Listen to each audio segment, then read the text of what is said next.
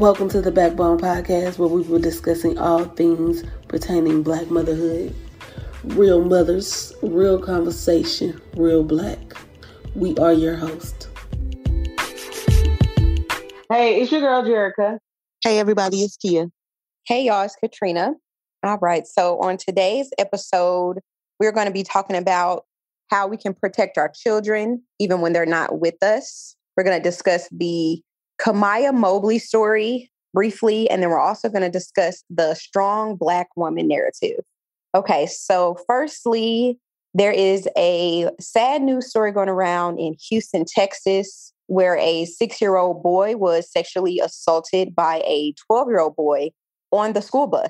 And from what I'm getting from the article, it has been going on, or it was going on for a while, I think maybe a few months. And it was done to a young Black boy. I'm not sure if the assaulter was Black as well.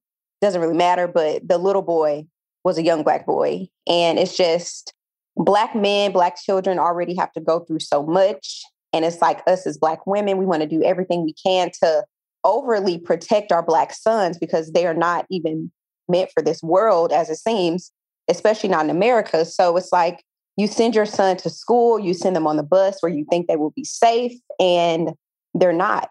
And it's like, what can we even do about it? Because we can't physically be on the school bus with them. We just kind of are leaving the trust in the the hands of the bus driver or the hands of the school, the teachers, and it's just failing us over and over again. It's just honestly tragic, honestly very sad. And it's like, how can we protect our children? Yeah, that's super sad. And I think from what I remember when I had seen the articles, the little boy who was assaulted didn't obviously didn't fully understand what was happening to him, but right. he knew that the older boy was in trouble and he was just saying, Can we give him another chance? Like mm-hmm. the empathy that he had for the person who assaulted him. And I'm pretty sure both not only the little boy who was assaulted, but the one who was doing the assaulted assaulting has probably had something happen to him for him to even be in that space to be doing that. Mm-hmm. So it's an all around sad situation. And we we can't protect our children from everything. We try as much as we can. I think something that's really important when our children are going out into the world, into school or whatever, and they're away from us, is just teaching them how to be vocal and teaching them you have to talk with your kids. And I'm pretty sure the mom would talk to her son, how school, all of that, but you have to make them aware of what is not okay. You don't let nobody touch you. You don't let nobody touch you in these places. You don't let anybody mm-hmm. let you feel uncomfortable. You have to bring awareness to those things because a lot of times, I mean, we know that, but we don't, I don't think parents sit down and explain those things to their kids. They just assume yeah. if something happened that the kid is going to be like, oh, this, and that's not the case. Kids don't always operate like that. So you have to make them aware. And it's not like you saying this is going to happen to you, but you have to let them know that things happen. Things yeah. can happen and how to how they can be able to guard themselves when they are not with you. Yeah, and I was also reading on the article that how the mom found out is because her son uh, got off the bus or came home and his backpack was missing. And I'm assuming maybe the boy was like, oh, I left it on the bus. So the mom contacted the school and was saying, you know, my son's backpack is missing on the bus. Can you guys check the camera? And they checked the cameras and that's how they saw it. So it's like yeah. it had already been going on for several months. Like, what if the little boy never lost his backpack? How often do they check the cameras? Do they even check the camera? Like, what exactly. are the cameras there for? Is it can y'all check them daily? Like, I mean, is there time for that? And it's sad. And it's just like we sending our children to school to be safe, to learn, to get an education. And it's like we already know like the public school system is like just getting worse and worse every year. So it's like for people who don't have any other option but to send their school, send their children to school on the bus or to the public school situations, like what are we to do? Can't send them on the bus because something might happen to them. You can't send them to school because somebody probably going to shoot up the school. It's just like, it's honestly so sad. And it's like, we need solutions for this. And it's like, what, what is going to be done to keep our children safe? Mm, yeah, that is horrible. That's a big reason why I don't put my kid on the bus because of the simple fact is kids are not vocal and kids don't want to get their friends in trouble and stuff like that. But as far as those two kids, it seemed like them being such of a big age difference, it should have been somewhere where the younger kids are sitting in the front versus with the older kids. I don't even understand that. They're not even on the same level. They ain't got sh- nothing to talk about. They sitting in the same seat. Why are they even in the same seat? Period. Like you should have it should be a bus monitor. It should be the younger kids in the front, the older kids in the back. And yeah, they need to start checking cameras frequently. But I yeah. am an advocate for parents being very open with their kids about being touched, what's uh, appropriate, inappropriate. If somebody touched you, where where you need to automatically tell bathrooms who you're only supposed to be in the stall by yourself. Like nobody's supposed to come in there somebody touch your pee pee or your little Lucy, then you have to come tell because I can't do anything if you don't tell your mom. So I'm real stern on letting kids know as soon as you decide to let your kids go to school. I don't care how old they are. Little kids understand too. As yeah. young as they understand. You talk to them in their terms where they can understand. This is what needs to happen. Do not ever let anybody. And that goes for if it's a family member, whatever, you have to let it know. These, this, I'm your mama. I'm the only person that's supposed to be examining you down here or any of it. If I'm not there, and if it ain't no doctor and I'm in a room, then you don't let it happen. Mm-hmm. Yes, and teaching your kids that there are no secrets because people be doing shit to kids and try to tell them like, "Oh, this is our secret. Don't tell anybody," or try to manipulate them with that. Ain't right. no fucking secrets. Okay, you need to talk to them about it all. There are no secrets. Exactly. If anybody ever tells you that this is a secret between me and you, red flag, you need to let me know. Exactly. Because yeah, people they they they be trying to manip- uh, manipulate kids into not being vocal. Yep. And then threatening kids about I'm gonna hurt your mama. You have to let your kids know I'm the baddest on this earth okay. Oh, period. now, and that, that right there, I feel like that is really the energy you have to come with with your children because almost every single story I've heard about a kid maybe being molested by a family member or not even a family member, they'll say, Oh, don't tell your mom, or I'm gonna hurt your mom, or don't tell your dad, or I'm gonna kill him, da da da. You need to let your children know that nobody is capable of doing anything to me, even though that may not be true growing up, you need to instill that in them. I am the baddest thing walking here. Nobody is to hurt me or touch me when it comes to me protecting you. Okay. And and at the end of the day, and my kid knows, I let it be known all the time. If somebody do anything to you that is not right, you let me know. And she already know my mama gonna handle it. I'm gonna yep. handle it. Cause I'm the bad. I don't feel like nobody can take me down. I'm the best exactly. when it comes to you. Thank you. And we got to always keep that energy and always tell our children that because that may be the thing that keeps them from being open with you. They love you so much and they care for you so much. Oh, I'm not going to tell my mom so and so did this to me because I don't want my mom to be hurt. No, I don't want you to ever think that. I want you to think, yeah, as soon as as soon as any situation happens, God forbid, the first person I'm telling is my mom because I know my mom got my back and I know that nothing's going to happen to her. I mean, that's the type of energy we have to give to our children. I completely agree. Hmm. Now, not to stay on that topic too long because that's very a very sensitive topic, but kind of moving on to the next. There was a national news story years ago. I'm not sure exactly the year, but it's the Kamiyah Mobley story. If you listeners have heard of that, where young baby, Kamiyah Mobley, was taken from the hospital by a woman who was portraying to be a nurse. She took the baby, left the hospital, drove states away, and the mother never saw the daughter again until she was, I believe, like 18, 17, 18 years old. And it was a national news story. They were searching for Kamiyah. They thought she was dead. They literally had no idea what happened to this baby, but she's in a completely different state, living a pretty good life as to what the movie and the interviews have saying, said with a completely different woman who is raising her honestly very well. So my thing is I watched that movie before I became a mother. So I was kind of looking at it as, man, that's so sad that someone stole this lady's mother, but Kamiyah only knows well, I can't even remember the lady who stole her, but Kamiyah, literally the only mother that she knows is the woman who stole her. And from what Kamiyah has said in interviews, she had a pretty amazing life. She never lacked for anything. She had a loving family, support. She did what she wanted. She had a great life. Lo and behold, she was kidnapped at birth. So before I became a mother, I was just like really feeling sad for Kamiyah because I'm just like, wow, I can't believe the only mother she's known is turning out to not really be her mother. After I became a mother, instantly switched. I am now thinking like, I can't believe that I'm just kind of putting myself in the biological mother's shoes. Like, I can't believe that happened to her. Like, I can't imagine what she went through. Like, I'm not even really thinking about the other woman or like Kamiyah, how they're feeling. I'm just instantly thinking about the mother and her feelings. So it's just crazy how once you become a parent, your views and your thoughts on things can completely switch. Yes, I remember hearing about this story and it's really crazy. Uh, it's like, okay, so Kamiyah was raised by, I forget the other lady name, was raised by the lady who abducted her, had a great life.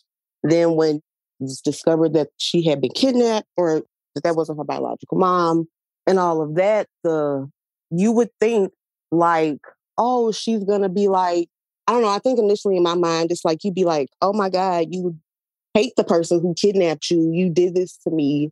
Yeah. I want to find my mom type of energy. But when the per it's like that Stockholm syndrome thing. Mm, like when yeah. the person who but the person who took her was loving on her and provided her a great life and she all of this and so she she's not connected with her biological family she from what i remember it was like she desired to meet them and know who they were and build relationships but it was hard because she still was with her abducted family because she still got love for them. So it was like right. tension between the families and as a mother i know it hurts to be like but you're my baby.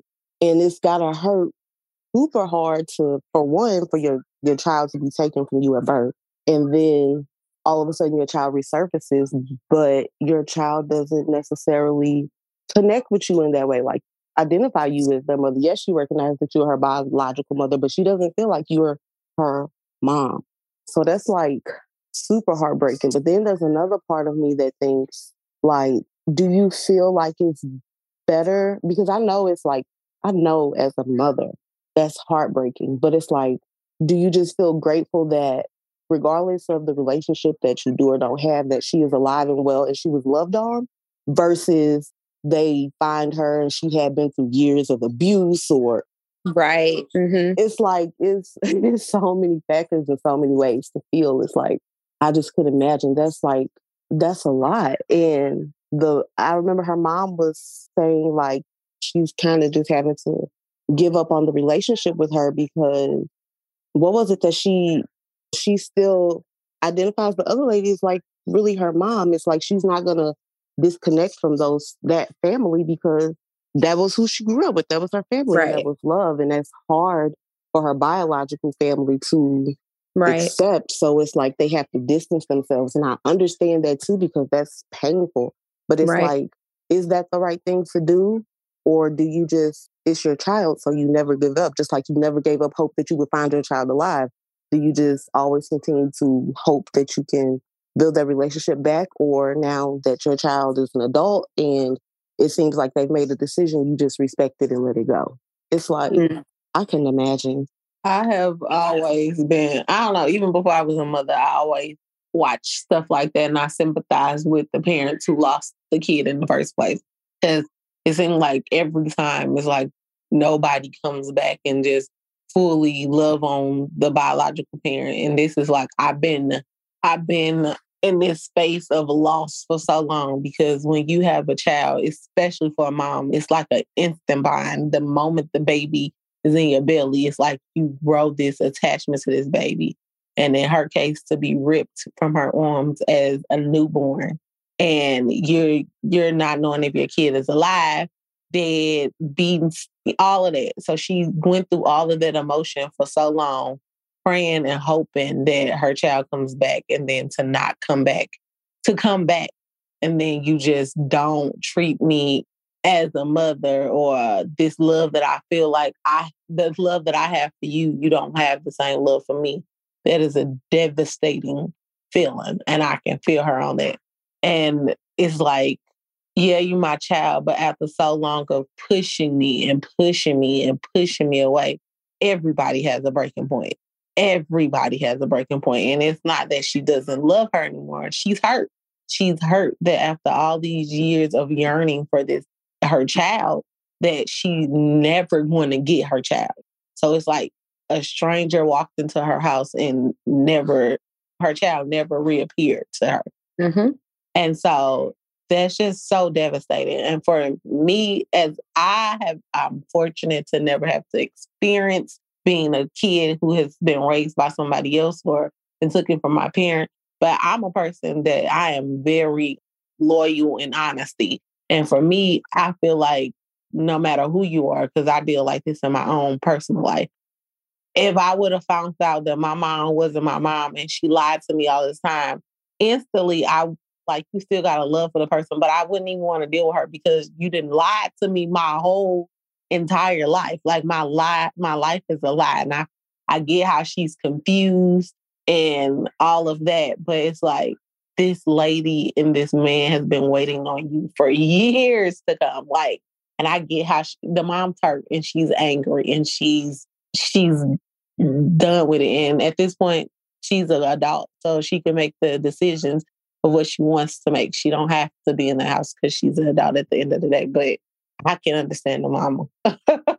I absolutely, I can completely understand. Like that's super heartbreaking, super heartbreaking. And I can understand the the confusion that the girl Kamiyah feels. I think, like Jerica said, I think I probably would have felt like my whole life is a lie. Like I don't want nothing to do with you.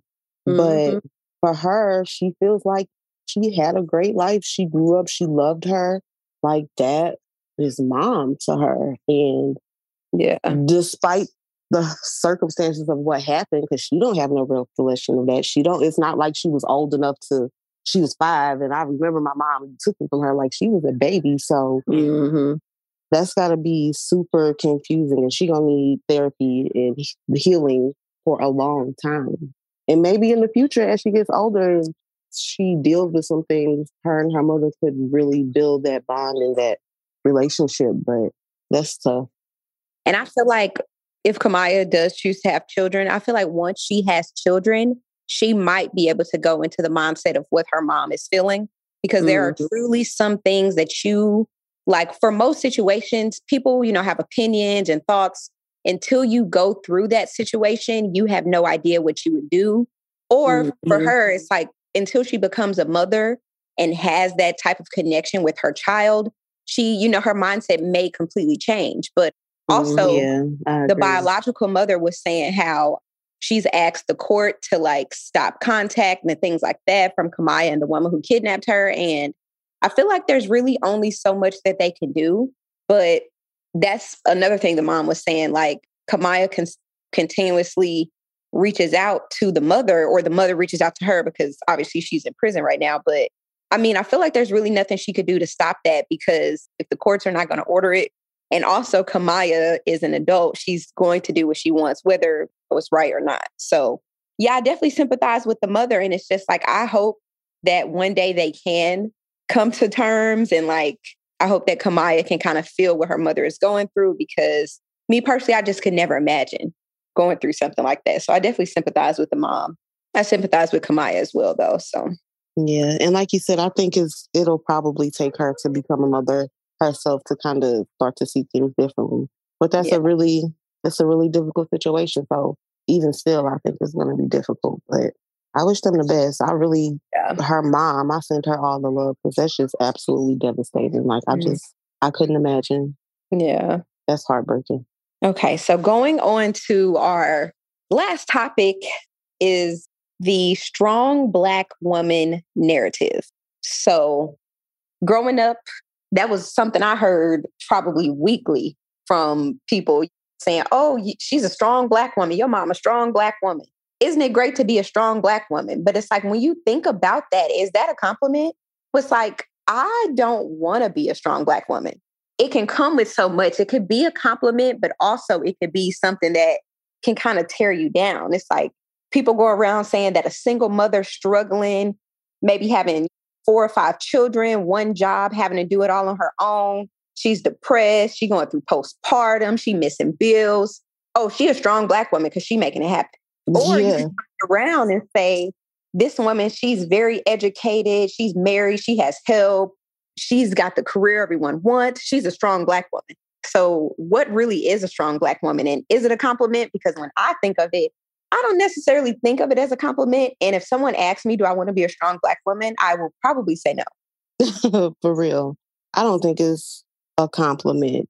It's like positions that we're forced to be in.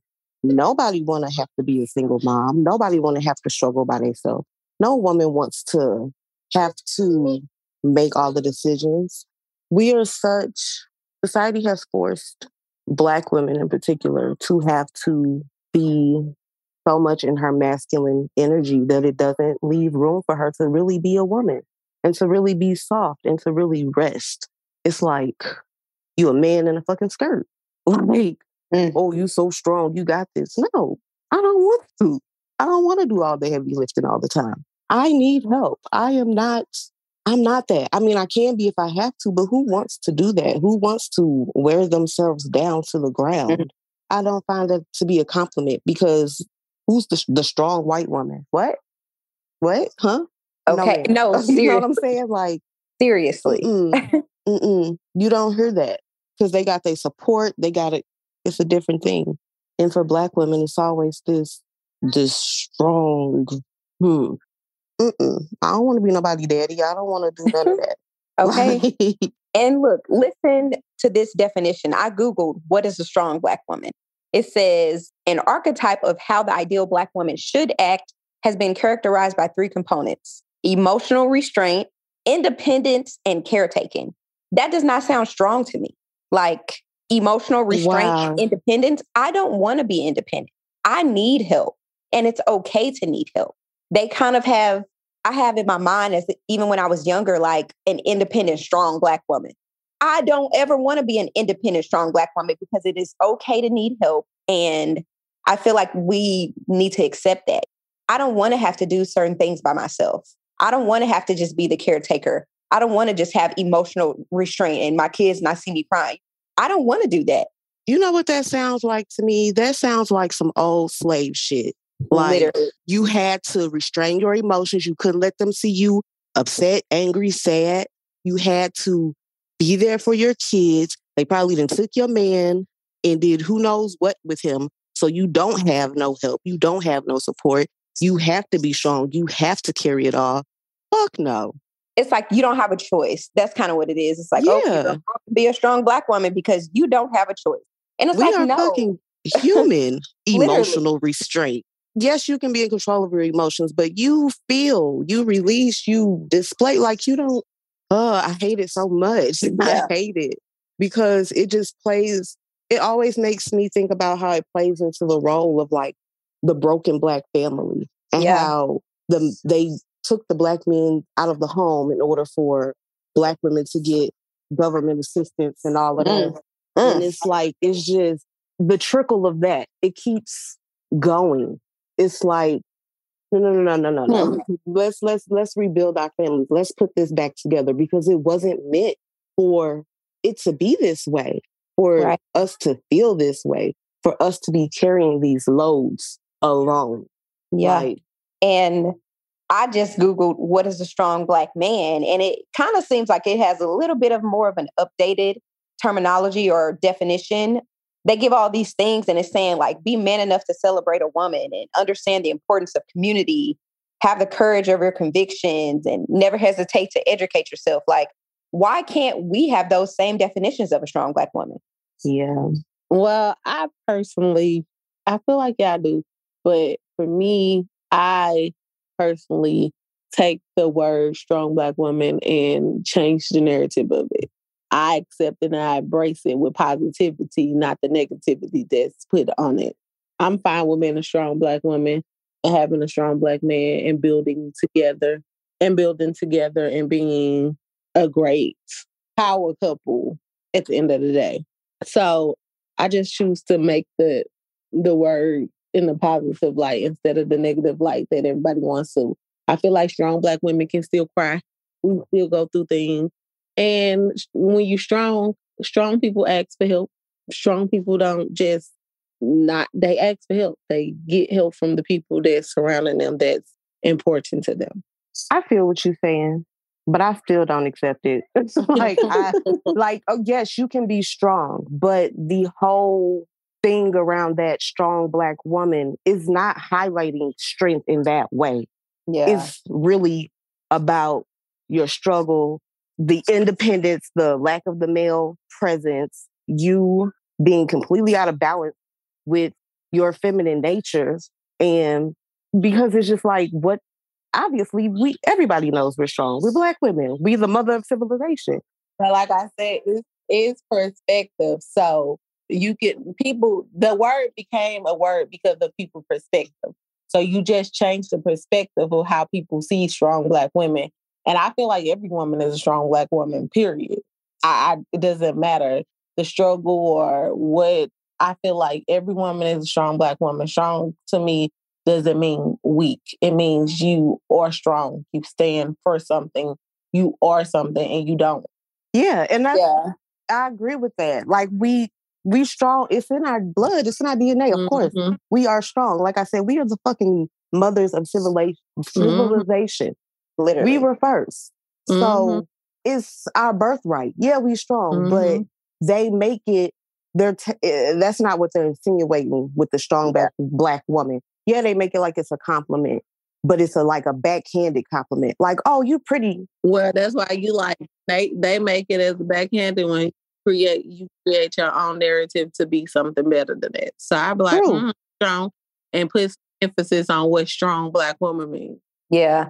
And I really feel what you're saying too, Jerica, because we honestly have to change the narrative for a lot of definitions that are given to us as Black women and Black people in general. But ideally, when people do say strong Black woman, it is very negative, Negative. most of the time. Mhm. But I very much agree with you that we need to change the narrative, but I don't think the narrative is changed yet.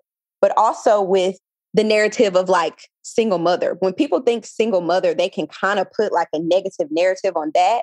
It's like we Mhm. have to turn that around and change it because there are so many women who are single mothers because that benefits them so much Mhm. better than being in a two parent household. Okay. Or they don't want to be married. Some people really don't want to be married. Some people wanted to just have a kid and be a single parent. And Yes, okay. exactly. And also changing the narrative of the word nigga. Mhm. when it comes to black people we have had to and are still probably going to have to change the narrative of so like literally everything Mhm. Everything. so that and that's something that i wish we could do as a whole as a whole black Mhm. all over the world let's start changing the narrative See, the problem starts in our own backyard because yeah every other culture works together. That's the thing. and it's so that is so true and it's so sad because when you think about look this gonna get me y'all know i could get deep on some of these topics when you think about the asian community i don't know if y'all like studied Mhm. up on this or whatever, but when you think about the Asian community, there's this thing that they do where there may be like an Asian or Chinese family who may have like a, a nail salon. They'll have their Mhm. family come over. They'll all get together and save up for their family to come over and work in that nail salon or work in whatever business they have until they can afford to get their own business. And it's like if they support them doing that. When it comes to the Black community, that is very rare. It's so much competition and nobody wants to help the next person get to it's enough for everybody to have. If we work together, how much further we will be in life, how Yes. much further we can do. Too many cultures work together and we are the ones fighting each other, and that is sad. and not to make an excuse for us, but we have to remember, and I, I want us to be so much better. We are in the age of information where you can learn so much about yourself, your history, start taking charge of your life and healing some of this shit. But we have deep generational trauma as Black people of all the shit that happened to us and how they put us against each other and made us look at each other like enemies because Mm. we didn't, this was not our nature Like they brought us over here and we had to fucking survive. We was holding each other down. We was working together. But through times they used different tactics and things to manipulate our minds and the way that we mm-hmm. look at one another. And so our community is still fucked up from that shit and we got a lot yes. of stuff to work on. But yes. it's like I feel what y'all saying. Like I wish this whole crabs in a barrel shit was dead. Like, yeah. Because it holds us back. I literally was just listening to this woman talk about this professor of some college. It was like this college math class. And it was like, it was this hard class. It was a good school. You, to be in that school, you had to be smart, essentially. Like, it's not easy. And so the professor was trying to figure out why all the black students were failing out of the class. Like all of the other students, the Asians and the other students were doing well, and he couldn't understand why the black students were failing. And it wasn't that they weren't smart or they couldn't get it, but he said that he wanted to observe them while they were studying so that he could understand what was going on. And what he found was when the Asian people studied, they all got together and studied and did their work. The black people were doing it independently and that's why they were failing. When we can come together and be a community and help one another, then we win. No, seriously. And that is just so, I'm so glad that you said that, Kia, because when it comes to so many things that we lack and we struggle with as a Black community or African Americans, as they say, whatever, everything stems back to slavery, literally. When it comes to texturism, when it comes to colorism, when it comes to how well we're doing in like schools at certain aspects. It's just kind of like we were not even meant to strive from the very beginning. And it's kind of like anything that they could have done to like put us against each other, even 400 years ago with slavery, even further back than that, anything they could do in any aspect of life where we could succeed, they want to put us against each other. And, and that kind of brings me back to like the colorism and the texturism thing. It was seen back then if you're lighter with less coarse hair, you're better. And if you're darker with more curly or tight coiled hair, you're less than. And that's still a big thing today. But when do we stop making our history a credit? And that's so true because me personally, I've done that. But how can we do that as a community as a whole? We have to start making changes and, and working together. That's how you start. You have to start uh, working together and stop being so angry. People, our people treat white people so much better than they treat their own kind. Because we were conditioned that way. We were fucking conditioned that way. I get that. But my thing is the people at some point we have to take accountability for our own actions. Okay, we were we were conditioned like yeah. that. But okay, at this day and age, take accountability for your own action. There's no way I should be able to walk down the street and I say hello to you and you don't say hello back. I didn't do anything to you. I didn't sleep with you last night. I didn't stuff like that has to change in our community or we're going to forever be stuck in the same positions that we are. I think the real question is how because me, Jerica, and Nakia, us on this podcast, I could say that for us in our household, we're probably changing the narrative. But what about our neighbors? What about our friends? Like, what can we do to change the narrative? Because no matter how we think or how we want our friends and family to think, it still is just like the Black community is just so much more than us. So the real question is like, what can we do to change the narrative? It really does start with us. Like it starts yeah. with your own awareness. And that's that's what I I think part of the problem is is a lot of yes, we know there's problems, but a lot of people don't understand the depth of our problems. They don't understand why they are the way they are, why we, it's like you have to get in touch with that. You can't heal where you, in a place that you don't even know is broken. And I feel like a start is where we are now. We're on a platform having the conversation about it. So I feel like if people of influence or people with platforms have more conversations about it, then it reaches. Social media is the all be all now. That has to be something that continually talked about every day. It has to be a conversation. It has to be some type of, I don't know, euphoria. Something has to happen because we're suffering, like for real. Yeah, definitely. We have to use our platforms, like you said, and have these conversations. And like Katrina said, like within our households, we have to start making those changes. It starts with each each individual and it expands to the collective. So if everybody doing everybody doing what they're supposed to do in their household, collectively we are going to be better and we're just going to get better with time. But we have to, you got to start cleaning up our own house. Yeah.